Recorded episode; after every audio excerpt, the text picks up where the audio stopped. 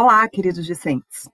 Eu sou Caroline Dantas Primo Marques, professora de Patologia Veterinária, e esse é o podcast da disciplina de Patologia Veterinária. Tenho certeza que vocês já assistiram ao Screencast 07, a videoaula intitulada como Patologia do Sistema Urinário. Hoje vamos discutir um pouco mais sobre as patologias do sistema urinário. Abordaremos sobre a hematúria enzootica bovina. A hematúria enzootica bovina ela é conhecida também como hematúria vesical cistite crônica hemorrágica.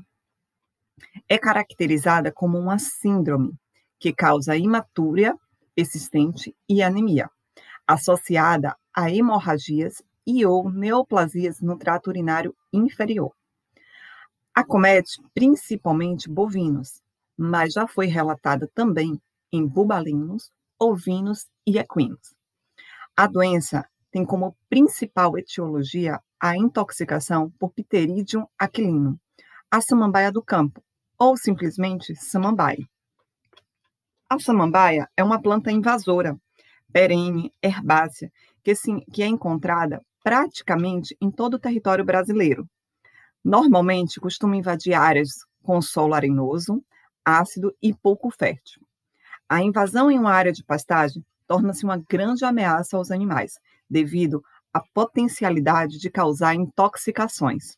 Além disso, causa enormes prejuízos econômicos.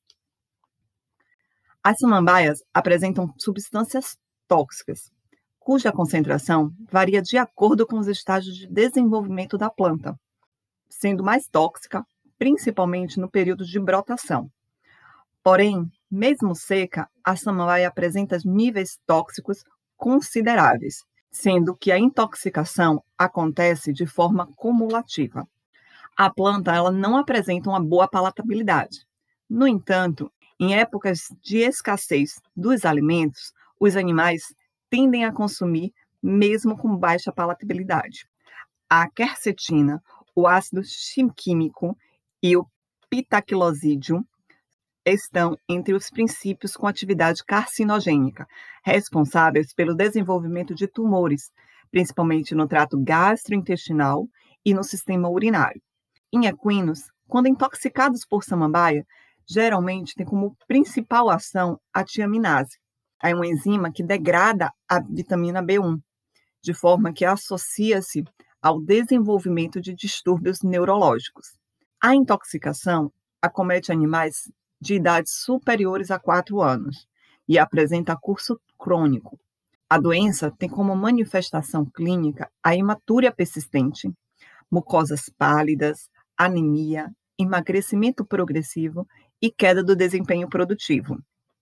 No exame macroscópico da vesícula urinária, pode-se observar múltiplas áreas de hemorragia, ulcerações, congestão, podendo observar lesões neoplásicas de grande variação, como massas pedunculadas, de crescimento exofítico, com superfície irregular, hemorrágica ou pálida.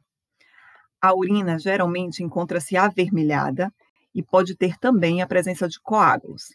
No exame histológico, apresentam lesões hemorrágicas, inflamatórias e neoplásicas, podendo ocorrer a coexistência de neoplasmas de origem epitelial ou mesenquimal, bem como a concomitância de dois ou mais tipos de tumores no mesmo animal. Os animais que apresentam hematúria enzootica bovina podem apresentar intervalos sem sinais clínicos. A retirada desses animais de pastos que tenham a planta e o fornecimento de alimentação de qualidade na fase inicial da doença pode promover uma recuperação parcial. No entanto, se esses animais forem novamente é, colocados nesses tipos de pastos com a planta, a sintomatologia ela volta. Não existe até então um tratamento eficiente para a hematuria zoótica bovina. Dessa forma, a prevenção é a melhor forma, ou seja, sempre fazer uma inspeção no pasto para observar a presença de plantas invasoras e assim fazer a retirada.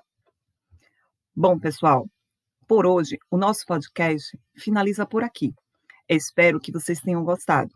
Gostaria de indicar o nosso texto base para complementação do conteúdo e observe também as sugestões de literaturas disponíveis para enriquecimento do seu aprendizado. Abraços e até o próximo!